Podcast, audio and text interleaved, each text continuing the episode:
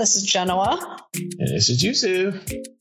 And this is In Flight Entertainment. Yes, and we are in another Throwback Thursday highlighting Indigenous stories. Um, and this particular one, uh, we're going back to 1998 uh, with this. Uh, uh, I guess was this a bit. Uh, I guess it's a family. Uh, yeah, it's a well comedy drama. Uh, it's called Smoke Signals.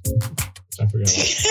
I'm like, yeah. Uh, well, I yeah. thought about like this is. uh it, well, it was the first film to be written, directed, and acted, produced by um, all Indigenous cast. Yes, yes. All first movie, first film to be written, directed, co-produced by Native Americans. Right. It's based off a book, off the book, The Lone Ranger and Tonto Fist Fight in Heaven. Yeah, and um, I mean, yes, it is a. I mean, well, we'll get into what it is. happened in the year it came out in 98 what was what was popular? All right what was popular in 98 all right so this movie was released june 26 1998 uh, and what we were watching on the tubies was uh, number five uh, veronica's closet number four monday night football three frasier two friends number one clooney and the crew with er uh, and then, uh, oh, 98 song, uh, The Boy Is Mine by Brandy and Monica. Yeah, they, oh, that was all summer was that song. Yes. How could I forget? And, I don't, I don't know that song, but I believe you. Couldn't get away from that song that summer in 98. Anyway, but yeah, so this movie. So what was this movie about, Jim? that we tried okay. to figure out? okay, according to IMDb, this movie is about um, Arnold rescued Thomas from a fire when he was a child. Thomas thinks of Arnold as a hero, while Arnold's son Victor resents his father's alcoholism, violence, and abandonment of his family. So, th- I mean, this movie is a like father son movie slash road trip friend movie. Um, it's it, it has it has two main like narratives going on. It's a father son relationship, and then it's also the um, two boys becoming friends narrative. Exactly. Yeah, so yeah, I, I agree. Sums up nicely. Um, so the movie stars Adam Beach. Uh, so uh, we reviewed one of his movies last week with Wind Talkers. Yes. Uh, yeah. Yeah. and uh, also stars uh, Evan Adams, Gary Farmer, Cody Lightning, Irene Bedard, and Ton Tantoo Cardinal. Oh, and Simon Baker. Yeah. Um, also, we well, we didn't call him out when we reviewed Thunderheart, uh, but John Trudell, Trudell, mm-hmm. who who's in this movie, was also in that movie. Um, yeah. So there aren't a whole lot of Native American Indians out or uh, actors out there, so uh, they tend to be. It's, it's like BBC actors. You just keep seeing the same ones over and over and over. Uh, oh yeah, totally. yes. Uh, so uh, the film, uh, well, it starts off with uh, a voiceover, right? Uh, that take it's night of the it's fourth the Fourth of July. It's a Fourth of July party. I'm not mistaken. Yes. Yep. Yep. Yeah, yeah, and you know everyone's having a good time, and you know drinking and enjoying the festivities, and through all the festivities, uh, the ha- a house catch on fire. Um, and so, uh, let's see, is it Arnold that goes into the house? So yes, Arnold, uh, played by Gary Farmer, uh, he he well he he runs he doesn't run into the house. He is standing on the outside of the house, right. and um, we're hearing Thomas who, who's the voiceover saying, you know, I was I was born to fly, and we see him being thrown out of a window of a house that's on fire and Arnold running over to capture him. Mm-hmm. And we find out that Thomas's parents both died in the in the fire and he's raised by his grandmother. Um, and at the same time we we like the story is very interesting because you're you're in the present where you are following Thomas and uh, Victor in their journey from I think it's in South Dakota down to Arizona. Mm and it's their journey to go pick up the ashes of Victor's father because he's passed away. But there's all of these flashbacks to why why is the relationship between Thomas and Victor sort of strained? Why is Victor's father not living with them in South Dakota? Why is he in Arizona? And so throughout the entire movie, these flashbacks are actually being told by Thomas because he's like the storyteller on mm. on the reservation. He's he creates stories to elevate people um, and also to highlight his relationship with them. So Thomas's relationship with Arnold is very much he's he holds him up in this in this way that he's a hero because in his mind he saved him. Um, whereas Victor's relationship with his father is very negative. So you'll you would you'll hear Thomas telling the story about how wonderful Arnold is, and then you'll have a flashback of Victor with his father where his father's beating him or his father's drunk and passed out and doesn't notice anything going on in their life. And so it's this like strange juxtaposition jumping between Arnold the hero versus Arnold the child beater. All right. Yeah. It's kind of like, oh, the, the legacy of, of a person in death depends on who you, like who tells you, you know, the story of that person, right? Uh, getting yeah. interpretations, like uh, like Rashomon, if you will. like it, it, you get you get the same event come from these different viewpoints. Uh, yeah, and then also you know with this with this journey, you know you have Thomas, you know that's kind of constant, that's constantly like chipping away at Victor's like kind of like bitterness to try to show Victor, well, that's regardless, that's still that's still your dad, and your dad, you know, loved you at, at the end of the day, you know, even though you know he can't relate or understand Victor's like bitterness of physically receiving and mostly receiving that re- abuse from you know the, the person that Thomas just think is like, you know, the Superman of, you know, of their lives, which is, yeah, like you said, which is very, very interesting. And it kept,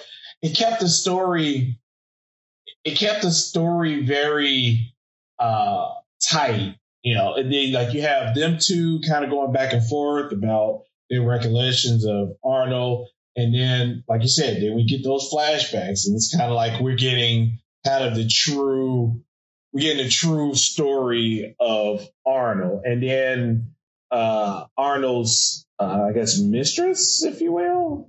Uh, uh not necessarily a mistress uh, because he's he's left his wife and child. Right. Um, and we never really get whether or not him and Susie Song are in a relationship because she describes it more as he was a father figure to me. Right. Right. Yeah. True. True. True. True. Right. Yeah. Yeah. Exactly. Right. Because because she was kind of she was small. She was yeah. She was smaller when like they came across each other. Right. Uh, yeah. So then you have this third perspective. so now you kind of like bouncing around these three people and their experiences with this one person, right? Yeah, and and I think it's an it's an interesting interesting way to depict that the people that you meet in your life are not one-sided that everyone has multiple perspectives and the different people you interact with in your life will see you in a different light. And so the son sees Arnold as a alcoholic abandoned father who abandoned him, someone that never really loved him. Uh, Susie Song sees him as, you know, the person that kept my secrets, the person that was there to help me.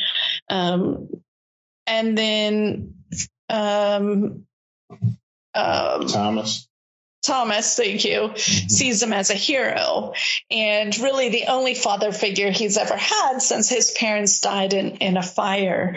And it's just, it's an, it's an interesting way to portray that no one is just a single, no one's just the way you see them. They, they are multiple sided.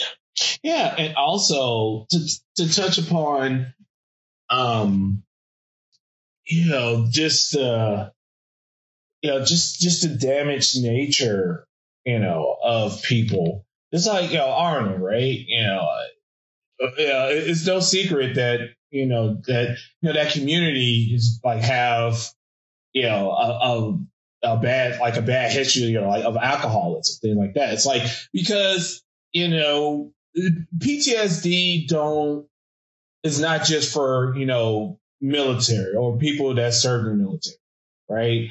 Like I, you know, you know, black people experience PTSD in the community. You know, you know, indigenous people definitely uh, have PTSD in their community based off of just like just generational trauma of what happened to them and their people in this in this land in this country you know and them living with that like living with that reality that is it's not theirs anymore. It's like this was their like they're living on soil that was bona fide indigenous land, you know. So that takes a toll on a generation after generation after generation.